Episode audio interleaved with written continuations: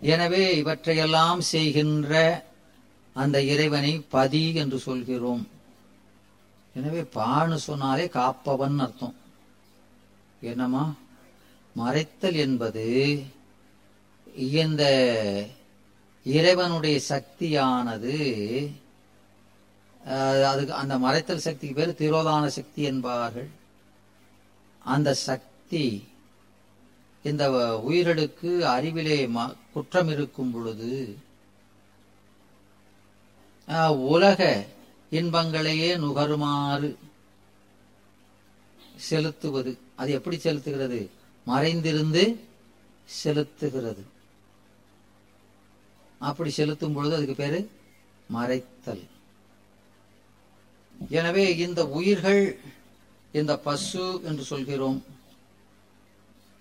பசு என்றால் என்ன அர்த்தம்? பசு என்றால் பந்திக்கப்பட்டது. பந்தித்தலான கட்டு. அது கட்டியது ஆணவம்தான். அந்த மலம்தான். எதை கட்டி இருக்கிறது? ஆன்மாவின் குணமாகிய இந்த அறிவை கட்டி இருக்கிறது. எனவே பசு என்பது பசு. பச் பிளஸ் உ பசு. பச்சி. பச்சி. பா இச் பச் பிளஸ் உ பசு. பச் என்றால் பந்தம். ஊ என்றால் செயப்படு பொருள் விகுதி. செயப்படு பொருள் விகுதி.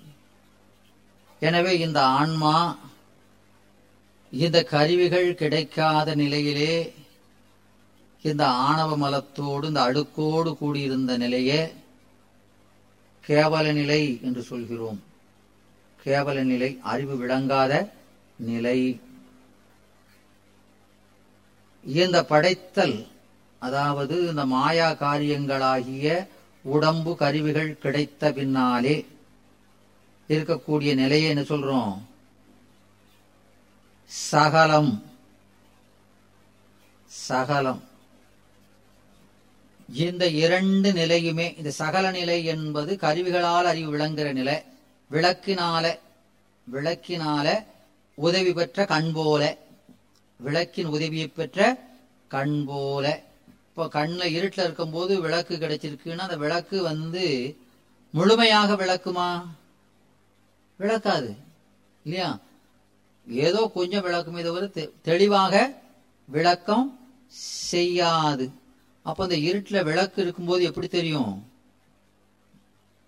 மேடு பள்ளமா தெரியும் பள்ள மேடா தெரியும் இருக்கிற பொருள் தெளிவா தெரியாது. எனவே அது ஒரு மயக்க நிலை. அந்த நிலைக்கு பேர் என்ன பேரு? மயக்க நிலை.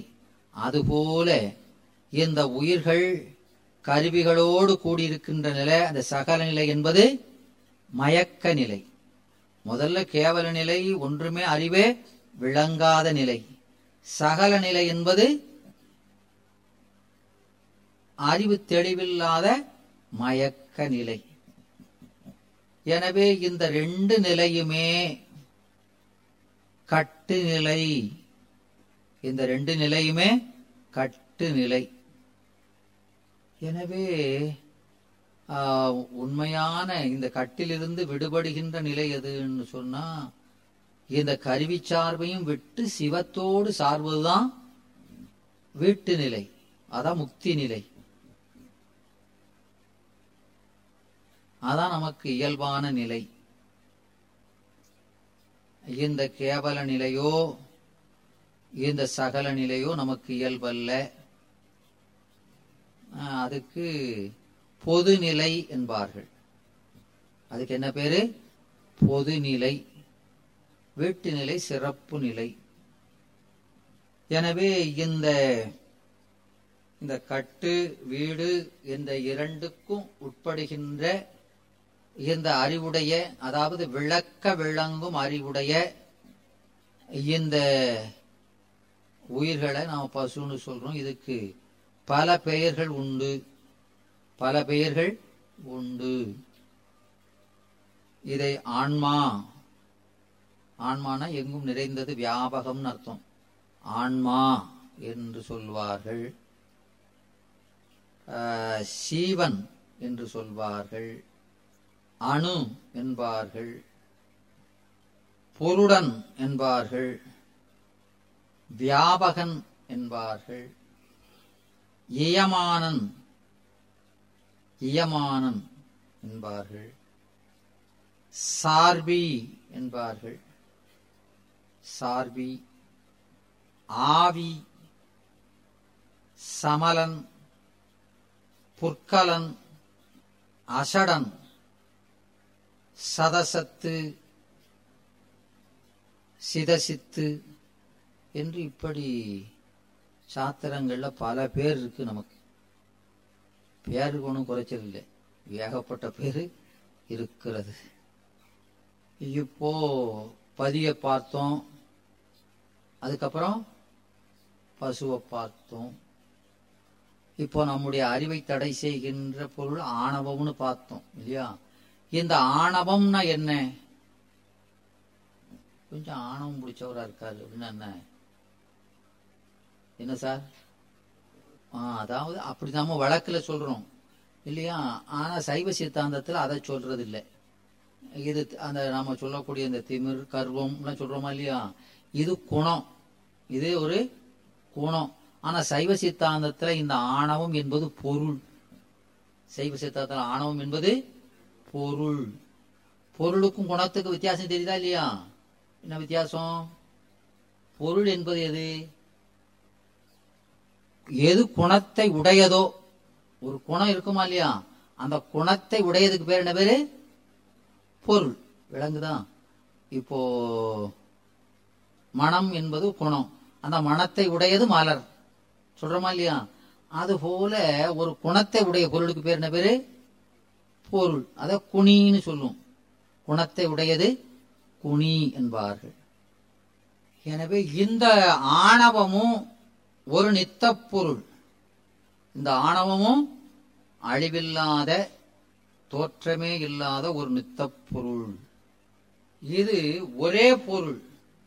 ஆணவம் என்பது ஒரே பொருள். ஆனால் இது பொருளால் ஒன்றாய் இருந்தாலும் ஆற்றல் பல பல சக்திகளை உடையது. இந்த பொருள் இருக்கிற இடம் எது? இந்த பொருள் இருக்கிற இடம் எது? நம்ம அறிவுதான்.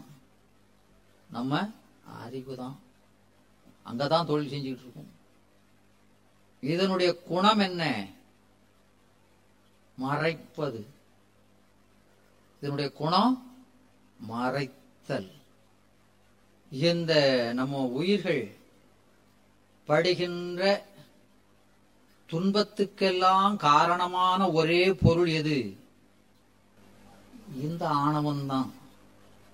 நம்முடைய துன்பத்திற்கெல்லாம் மூல காரணமாயிருக்கின்ற பொருள் எதுன்னா இந்த ஆணவம். இது நமக்கு தருகின்ற துன்பத்தை எப்படி சொல்வது என்று சொன்னால் நம்முடைய நூல்கள் அருமையாக சொல்கின்றன. இப்போ ஒரு மாப்பிள்ளை பார்க்க போயிருக்காங்க. அந்த மாப்பிள்ளை எப்படி கலரு? மாப்பிள்ளை கருப்பா சிவப்பா எப்படி இருப்பாரு? எப்படி இருப்பாரு? அப்படின்னு சொன்னா சரி. எனவே இந்த ஆணவம் அப்போ இருட்டு வந்தா நமக்கு துன்பம் தானே? கரண்ட் போயிடுதுன்னு வைங்க பவர் கட்டுன்னு வைங்க. என்ன செய்வீங்க? அது கொஞ்சம் சங்கடமா தானே இருக்கும்.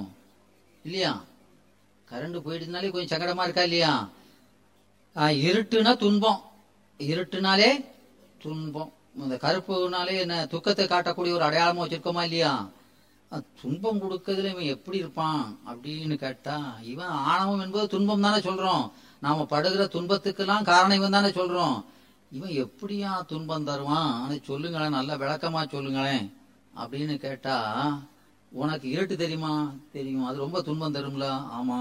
அந்த இருட்டை பக்கத்துல கொண்டாந்து இந்த ஆணவத்து பக்கத்துல இந்த இருட்டை வச்சா அந்த இருட்டு எப்படி ஆயிருமா? வெளிச்சம் ஆயிருமா அந்த இருட்டை கொண்டாந்து இந்த ஆணவத்து பக்கத்துல வச்சா அந்த இருட்டை வெளிச்சமாக்கக்கூடிய அளவுக்கு இது ரொம்ப கொடுமை உடையது அவ்வளவு கருப்பு என்று நம்ம சாத்திரங்கள் சொல்கின்றன இல்லையா? எனவே அது ரொம்ப கடுமையான துன்பம் தருவது என்பதை அப்படி சொல்கிறார் இல்லையா? எனவே இந்த ஆணவம் என்பது நமக்கு பெரும் துன்பத்தை தருகின்ற பொருள் பல சக்திகளை உடையது அது ஒரு நித்த பொருள். ஆனாலும் அது நீங்குகின்ற ஒரு காலம் உண்டு. எப்போது நம்ம கூடயே இருப்பதில்லை. அனாதியே நம்ம கூட இருந்தாலும் அது என்னது? குணமல்ல. அது குற்றம். அது குணமல்ல குற்றம். கண்ணோடு இருக்கின்ற படலம். கேட்ராக்ட் இருக்கு இல்லையா? அது கண்ணோடு தான் இருக்கு. ஆனாலும் அது குற்றம். காட்சி தான் கண்ணுக்கு குணம். இல்லையா? அது போல அறிவோடு இந்த ஆணவ மலம் இருந்தாலும் அது என்னது? குற்றம். எனவே குற்றம் என்பது ஒரு காலத்திலே நீங்குவது. அந்த குற்றத்திலிருந்து நாமே நீங்க முடியுமா? ஆனா முடியாது. குற்றத்திலிருந்து நாமே நீங்க முடியுமானா? முடியாது. அதை நீக்குகின்ற பொருள் எது? எனவே ஆமாம் பேர் அறிவு பொருள் தான் அஞ்ஞானத்திலிருந்து நீங்கன்னா அறிவு பொருள் தானே வேணும். இப்போ ஒரு புதைகுழியில ஒருத்தன் கிடக்கான்னு வைங்க. அந்த புதைகுழியிலிருந்து அவனை காப்பாற்றுபவர் எங்க இருக்கணும்? அந்த புதைகுழிக்கு வேறாக. புதைகுழியில உட்படாதவரா இருக்கணுமா இல்லையா? அவனும் புதைகுழியில கிடக்கான்னு வைங்க. அவனை போய் பிடிச்சா என்ன செய்வான்?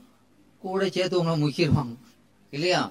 எனவே இந்த ஆணவ மலம் என்ற அந்த அறியாமையிலிருந்து நம்மை நீக்குகின்ற பொருள் ஏன்னா இந்த பாசத்துக்கு வேறா இருக்கிறது இந்த உயிர்கள் இந்த உயிர்கள் என்று சொன்னா அழுக்கில்லாத உயிரே கிடையாதுன்னு சொல்லியாச்சு இல்லையா? அப்போ அந்த அழுக்கில்லாத பொருள் ஒரே பொருள் அறிவுடைய பொருள் சிவம் தான் இல்லையா?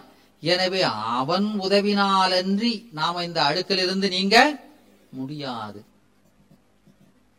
சரி அந்த அழுக்கை நீக்குகின்ற அந்த மருந்து பொருள் அந்த சிவப்பொருள் அதான மருந்து.